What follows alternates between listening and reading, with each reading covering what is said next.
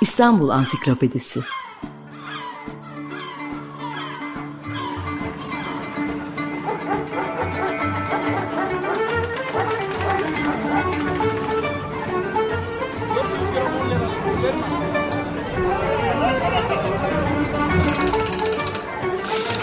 İnsanlar, olaylar, mekanlar, gelenekler ve ihtiyaçlar üzerinden şehrin tarihinden sayfalar.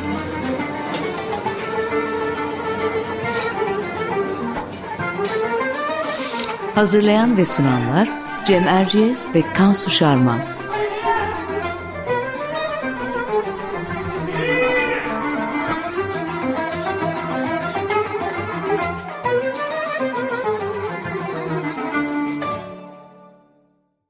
Merhaba Cem Erciyes ben. Açık Radyo'da Kansu Şarman'la birlikte hazırladığımız İstanbul Ansiklopedisi'nin yeni bir programındayız.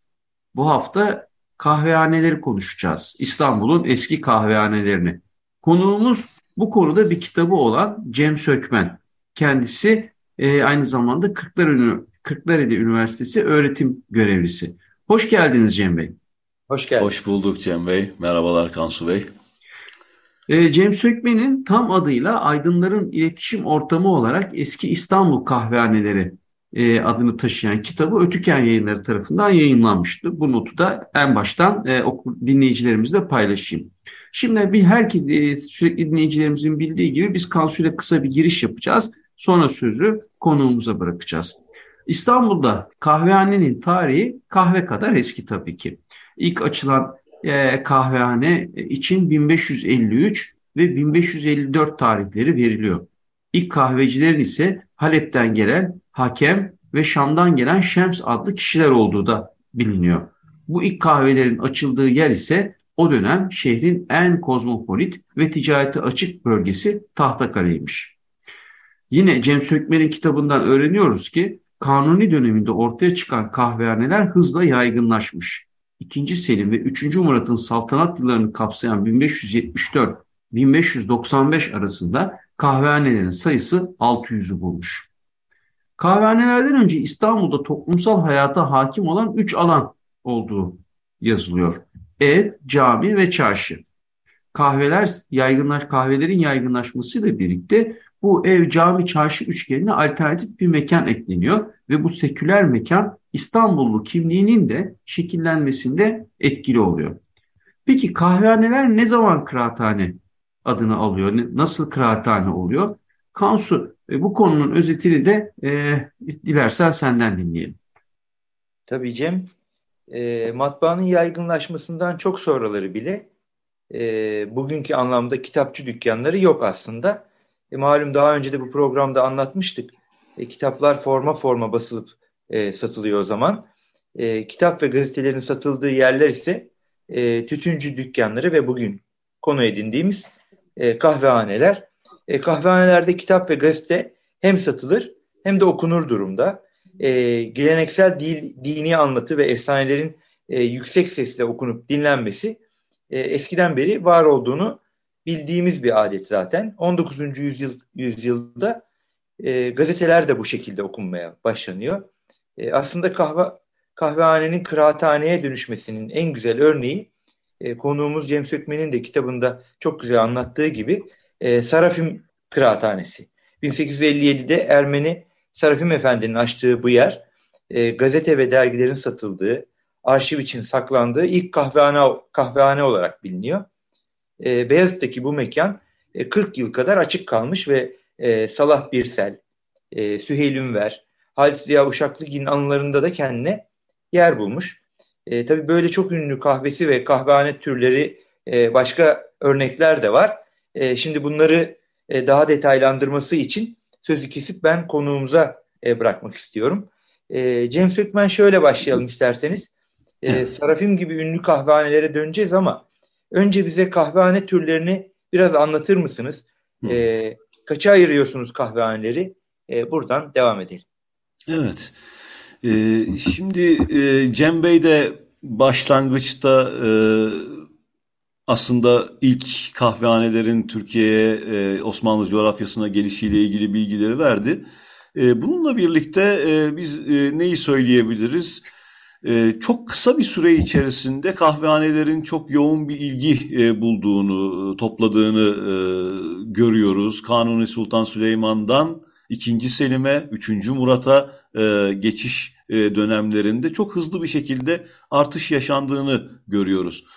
E, ve e, tabii ara ara kısıtlama e, dönemleri var ama o kısıtlama dönemlerinde biz e, berber dükkanlarında koltuk kahvesi gibi formüllerin toplum tarafından üretildiğini görüyoruz.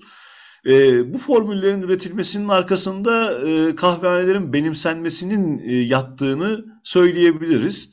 Ve tabii böyle bir benimseme e, serbestiyet şartlarını bulduğunda kahvehanelerin hem sayısının artmasına hem de e, zaman içerisinde e, kendi içinde e, bir e, tür ayrışmasına doğru e, gitmesine de e, sebep oluyor.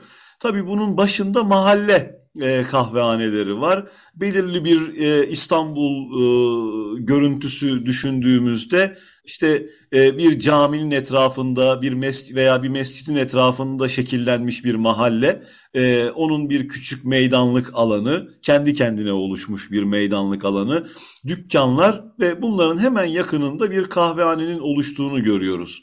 E, Abdülbaki Gölpınarlı e, mahalle kahveleri ile ilgili e, çok e, önemli e, noktalara temas ediyor.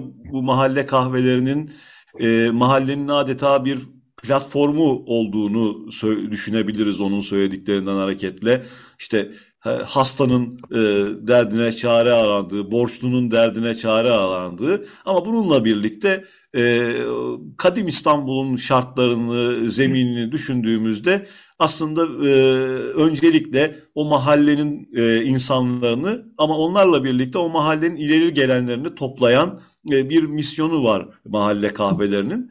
E, ve tabii 17. yüzyıl içerisinde biz e, aşık kahvehanelerinin oluştuğunu görüyoruz. Esnaf kahvehanelerinin oluştuğunu görüyoruz. Özellikle iş bölgelerinin yakınlarında.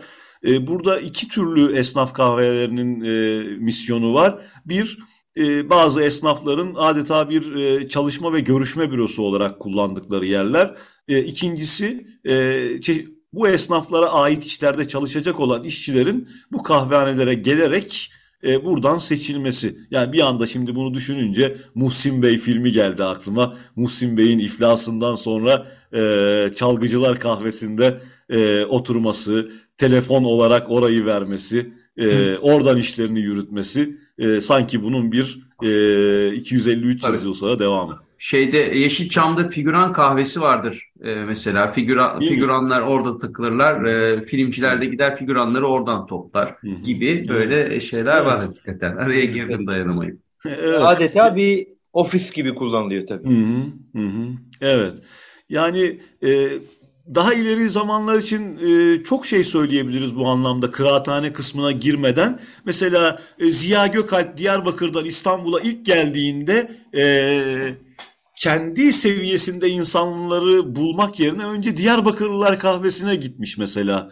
E, Aykut Kazancıgil'in dedesi Osman Remzi Bey Malatya'dan İstanbul'a geldiğinde ilk gittiği yer Malatyalılar kahvesi e, olmuş. Yani bu hemşericilik meseleleri, hemşerileri arama, onlara dayanma meseleleri de e, burada kahvehanelere başka bir e, misyon yüklemiş belirli bir dönemde.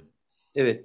E, bu e, türleri böyle çeşitlendirmek çok mümkün olacak. E, gerçekten de. Siz çalışmanızda e, Yeniçeri ve Tulumbacı kahvelerinden Hı-hı. de e, söz ediyorsunuz. E, biraz önce mahalle kahvelerinde neler yapıldığını söylediniz. Esnaf kahvehaneleri var dediniz. Mahalle Hı-hı. ve esnaf kahvelerinin farkı nedir?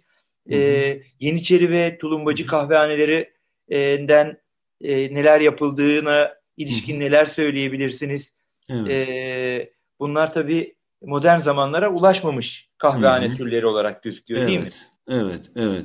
Yani e, Yeniçerilik sondan başlarsak Yeniçeri kahvehanelerinin 1826'da Yeniçeriliğin kaldırılmasıyla birlikte yıkımı e, söz konusu. Onlardan bir iz e, kalmaması için. E, ama özellikle 1700 ile 1826 arasındaki dönemde Yeniçeri kahvehanelerinin İstanbul şehrinde e, çok yaygın olduğunu ve tabii ki Yeniçerilik görevleri çerçevesinde aynı zamanda İstanbul halkı üzerinde de e, ciddi e, karşılığı olduğunu e, söyleyebiliriz. E, Yeniçeriliğin kendi içinde yaşadığı dönüşümler burada etkili ve e, 18. yüzyılda e, hem ekonomik ve siyasal yapıdaki değişim, ekonomide nispi bozulmalar, e, Yeniçeriliğin e, kuruluşundan itibaren getirdiği kuralların e, ortadan kalkmasına, e, bekarlık ve sivil hayata katılmama e, kurallarının ortadan kalkmasına sebep oluyor. Yani e, ekonominin bozulmasıyla maaşları düşen Yeniçeriler ne yapıyorlar? E, şehir içinde, şehir hayatı içerisinde kendilerine ek gelir getirecek yeni işler bulmaya e, yöneliyorlar. Burada da kahvehane kurmak kolay bir şey olduğu için ve e, mevcut bulunan loncaları rahatsız etmeyecek bir işte olduğu için kahvehanelerin e, kuruluşu Yeniçeriler açısından çok cazip oluyor. Ama tabii Yeniçeri kahvehanelerinin e, o zamana kadar gelen kahvehanelere göre bir takım e, farklılıkları var doğal olarak Yeniçeriliğin İstanbul'daki gücü bağlamında.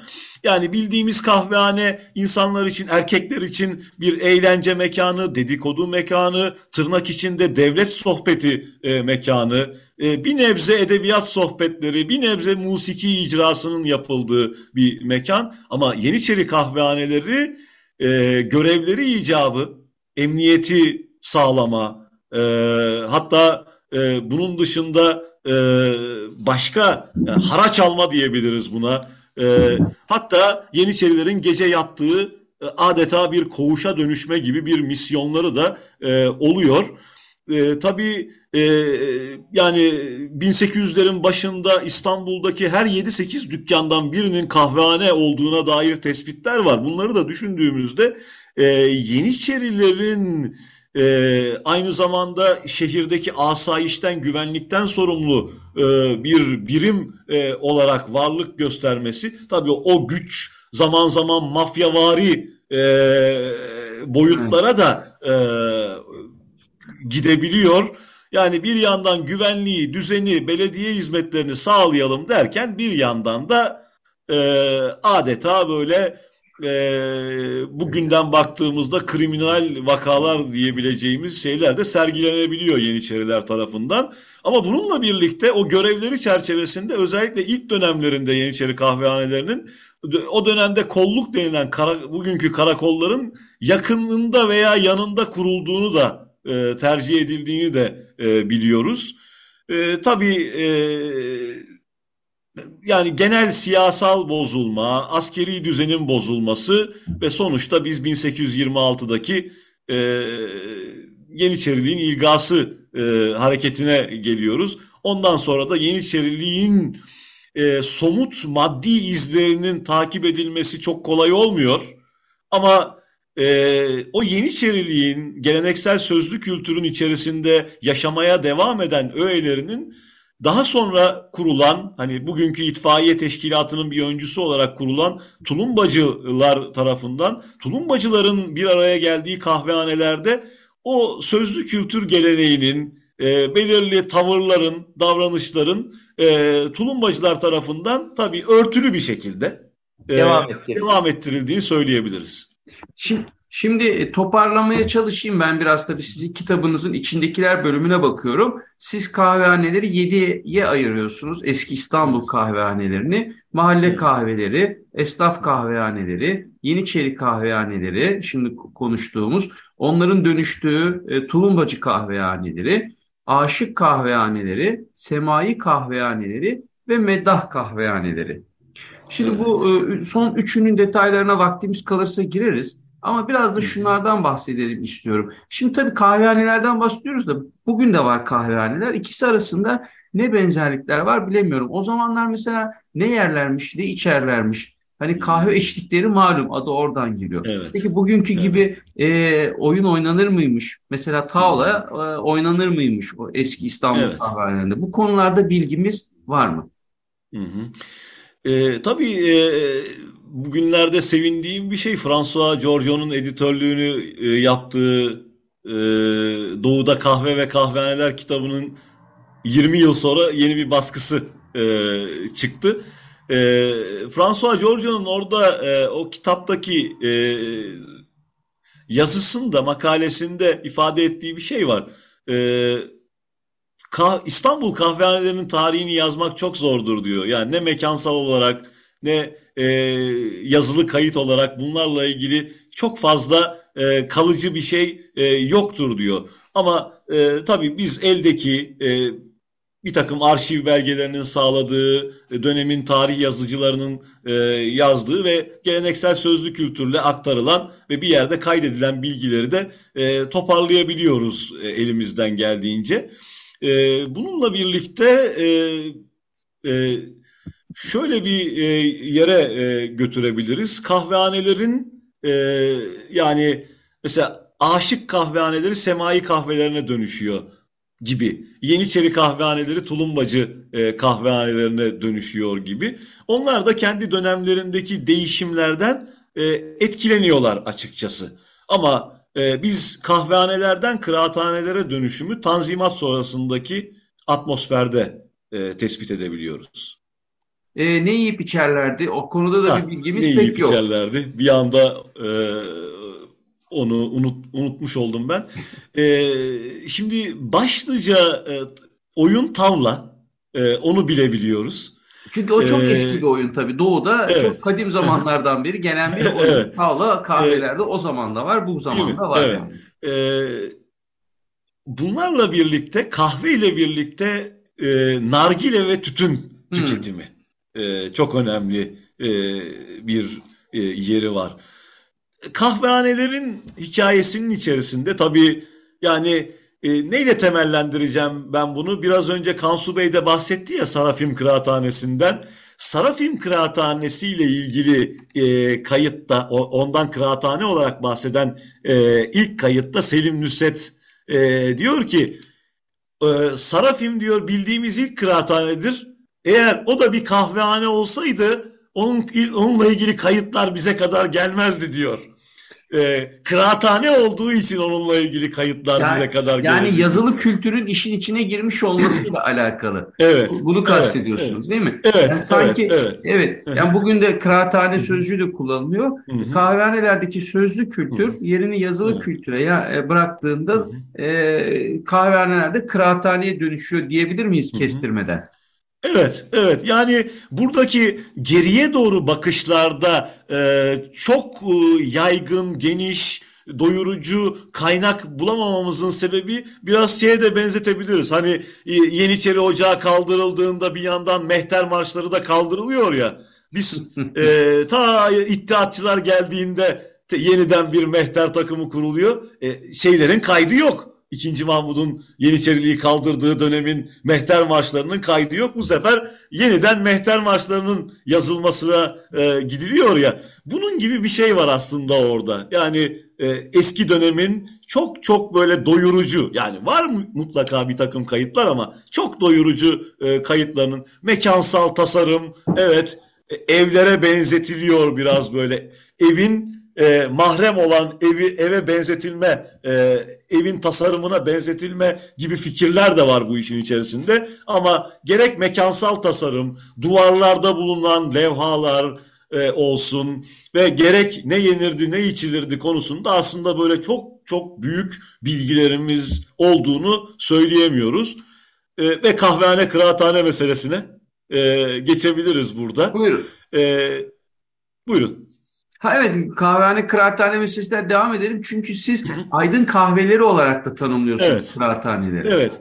Ee, yani burada e, Sarafim Kıraathanesi burada bilinen ilk örnek olarak 1856-1857'de e, kurulan e, kıraathane ilk örnek olarak e, gözüküyor. Osmanlı modernleşmesinin içerisinde e, yeni bir bürokrasinin, yeni bir eğitimli tabakanın varlık göstermesi için meydana getirilen e, yeni kurumların içerisinden yetişen yeni bir insan tipi var. Hani Tanpınar'ın e, 19. asır Türk Edebiyatı tarihinde... Hı hı e, anlattığı e, bağlamda işte o gazeteye gazete çıkaracak kuşağı öyle ifade eder ya e, bir kuşak doğdu. Sonra o kuşağın gelişmesini bekledik ve gazeteyi o kuşağın elinden, dergileri o kuşağın elinden gördük diye. İşte bir, biraz önce Kansu Bey'in de bahsettiği gibi Sarafim ne yapıyor? Ee, Avrupa'da çıkan gazete ve dergileri getirtiyor e, artık yeni yeni önce Yeni Osmanlılar Cemiyeti üyelerinin dahil olduğu e, bizde gazete çıkarma faaliyetleri bağlamında ortaya çıkan örnekleri toparlıyor. Kendi mekanında bunları e, masaların altında biriktirmeye e, başlıyor. Sonra kendisi de kitap yayıncılığı yapıyor Sarafim'in e, hem kitap yayıncısı hem e, bir kıraathane sahibi hem de gazete ve dergilerin arşivcisi olarak e, tanınıyor. Tabii belki de bu bir model teşkil ediyor. Artık e, modernleşmenin gerilimlerini zihninde taşıyan, bir yandan Baba Ali'nin memuru olan ama bir yandan da 19. yüzyılın modernleşme atmos atmosferindeki Türkiye'sinin e, eli kalem tutan okur yazar e, insanlarının e, mekanları oluşmaya başlıyor. Onun için biz burada kahvehaneden kıraathaneye geçişi temellendirebiliyoruz. Biraz daha iddia edebiliyoruz burada. Ve sonra bunun e, farklı örneklerinin de e, görülmeye e, başladığını biliyoruz. E, ama tabii İstanbul nedir? İstanbul Suriçi, e, Eyüp, Üsküdar, Galata. Yani e, burada e, baktığımızda Eyüp ve Üsküdar'da biz mahalle kahvelerinin gelişmiş hallerini görüyoruz ama e, kıraathane dediğimiz e, okur yazarların buluştuğu ve e, bir takım fikir e, görüş alışverişlerinin geliştiği mekanlara kıraathane e, diyoruz. Bu bağlamda da e, Beyo, e, Galata tarafında Beyoğlu mekanları ortaya çıkıyor yavaş yavaş. E, Suriçi İstanbul'da da Şehzadebaşı Caddesi, e, Beyazıt Meydanı ve çevresi ve Babali Caddesi'nde e, aydın kahveleri dediğimiz kıraathaneler gelişmeye başlıyor. Cem Bey tam da bu noktada hazır Beyazıt demişken e, Sarafim kahvesinden epeyce e, bahsettik. Beyazıt kahveleri içinde bir e, küllük kahvesi şöhreti vardır. Evet. E, biraz anlatır mısınız küllük kahvesi? Evet. E, küllük kahvesi e, tam olarak hangi tarihlerde kurulduğunu e, bilemiyoruz ama bildiğiniz gibi hem Sultanahmet çevresinde hem Beyazıt çevresinde divan yolu boyunca bir sıra kahveler geleneği var e, o dönemde 19. yüzyılda. E, ve e, Beyazıt Meydanı'nın e, yapısına baktığımızda o 1956 öncesindeki yapısına baktığımızda Beyazıt Meydanı'nın şehrin ana merkezlerinden bir tanesi olduğunu biliyoruz. Ee, var olan tramvay hatlarının bir ring noktası olduğunu e, biliyoruz şehirdeki. Ee, üniversitenin yanında bir tarafta Pertevniyel Lisesi aşağıda, öbür tarafta İstanbul Lisesi, arka tarafta Vefa Lisesi. Yani e, belli başlı e, liselerin, İstanbul Üniversitesi'nin önce e, Darülfünun e, Zeynep Hanım Konağı kısmıyla aşağıda Edebiyat Fakültesi'nin e, 1942'ye kadar devam edişi, sonra 1923'te e, eski Genelkurmay Başkanlığı binasının üniversiteye e, tahsis edilmesi e, Beyazıt Meydanı'ndaki küllüğün e, daha böyle okur yazar insanların buluştuğu bir yer haline gelmesini sağlıyor. O sıra kahvelerden ayrışıp da ne zaman küllük adıyla ifade edilmeye başlandığını bilemiyoruz. Ama benim görebildiğim ilk kayıt, en eskiye götürülebilecek kayıt, e, Tanpınar'ın beş şehirde Beyazıt'taki sıra kahvelerden bahsederken e, küllükten de biraz bahsetmesi öğrencilik yılları olan mütareke yıllarında henüz biz küllüğe takılmazdık anlamında bir cümle ediyor orada e, Tanpınar Beşşehir'de. Yani e, 1918'lerde artık e, küllük adıyla tanınmaya başlamış mekan. Onu söyleyebiliriz. Evet. Peki bir de İkbal Kıraathanesi var tabii. evet. Ee, Orhan Kemal'in adıyla özdeşleşmiş. Evet. Ee, evet. Ama başka birçok edebiyatçıyı da kendine Hı-hı. çeken bir yer olduğunu e, biliyoruz. Evet. Hatta e, Tanpınar'ın yazdıklarında da kendine e, yer bulmuş bir me- mekan. Kısaca evet. isterseniz ondan da bahsedelim. Evet. E, İkbal e, tabii küllük bu e, kahvehanelerin e, yüzük taşı. Hakkında en çok kaynak bulunan mekan, 1940 kuşağı edebiyatçıların buluştuğu yer. Aslında İstanbul'daki okur yazar, edebiyata meraklı, bir ayağı Babi Ali'de olan genç kuşakların ilk gittiği yerlerden bir tanesi küllük. Sonra oradan bir sürü dergi çıkacak. 50 kuşağının dergileri çıkacak. Evet. E, ekipler oluşacak e, oradan.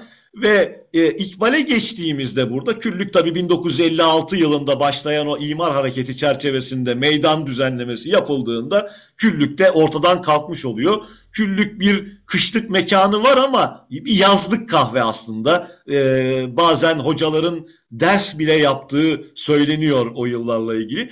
İkbal, e, İkbal'le ilgili de bilebildiğimiz kayıtlar e, ikinci meşrutiyetin e, ilk günlerine e, dayanıyor. Falih Rıfkı e, bu Tanin gazetesinin daha sonra İttihat ve Terakki'nin yayın organı haline gelecek olan e, Tanin gazetesinin e, kuruluş aşamalarında e, İkbal kahvesinde e, gazetenin e, kurucularıyla bir araya geldiklerini e, yazar.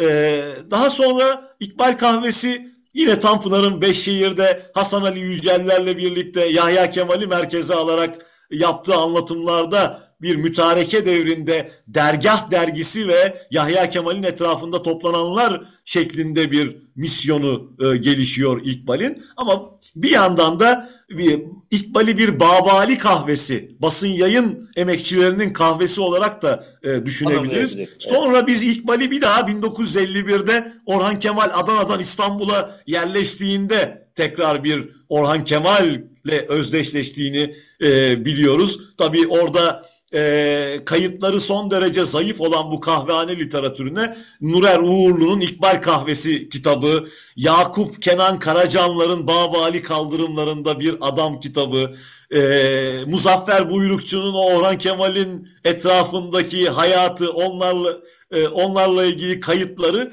İkbal'le ilgili çok güzel bir birikimi ortaya çıkartıyor. Orhan Kemal önce meserrete takılıyor aşağıdaki ama sonra İkbal'i e, benimsiyor. Orhan Kemal'in çalışma bürosu gibi oluyor. Oradaki garsonlar artık telefona çağır, çağıracaklarını biliyorlar arandığı evet. zaman e, Orhan Kemal'i. Ve e, Orhan Kemal'in o etrafına toplanan genç edebiyatçılarla da o, o e, İkbal kahvesi hikayesi aslında yeni kuşaklara da e, taşınmış oluyor açıkçası. Nitekim evet. e, bugün Cihangir'de Orhan Kemal Müzesi var. Onun altındaki kafe e, İkbal Kahvesi adı verilmiştir. E, Değil mi? Müzenin kafesi tabii orası. Çünkü Orhan Kemal ile evet. özdeşleşmiş bir kahvehane İkbal. Tabii daha e, siz çok güzel bir şekilde e, bölgelere de ayırıyorsunuz kahvehaneleri incelerken. Hani Beyazıt mekanları işte deminden beri konuşuyoruz. Sarafim gibi, Küllük gibi, Şehzadebaşı mekanları, Beyoğlu mekanları diye ve bun, buralardaki kültürel değişimleri de anlatıyorsunuz. Ama bunları konuşacak evet. vaktimiz kalmadı. Bunları merak eden okurlarımızı sizin kitabınıza yönlendiriyoruz. Ee, ve evet. e, bu hafta Cem Seymen'le eski İstanbul kahvehanelerini konuştuk. Ee, kendisine e, bizi dinleyenlere çok teşekkür ediyoruz. Evet Cem Sökmen'e teşekkür ediyoruz. Cem Seymen'i de buradan anmış olduk. bir e, dilim, dilim sürçtü Cem Sökmen'le. Güzel Selam edelim değil mi? Evet. evet. Çok teşekkür evet. ediyoruz.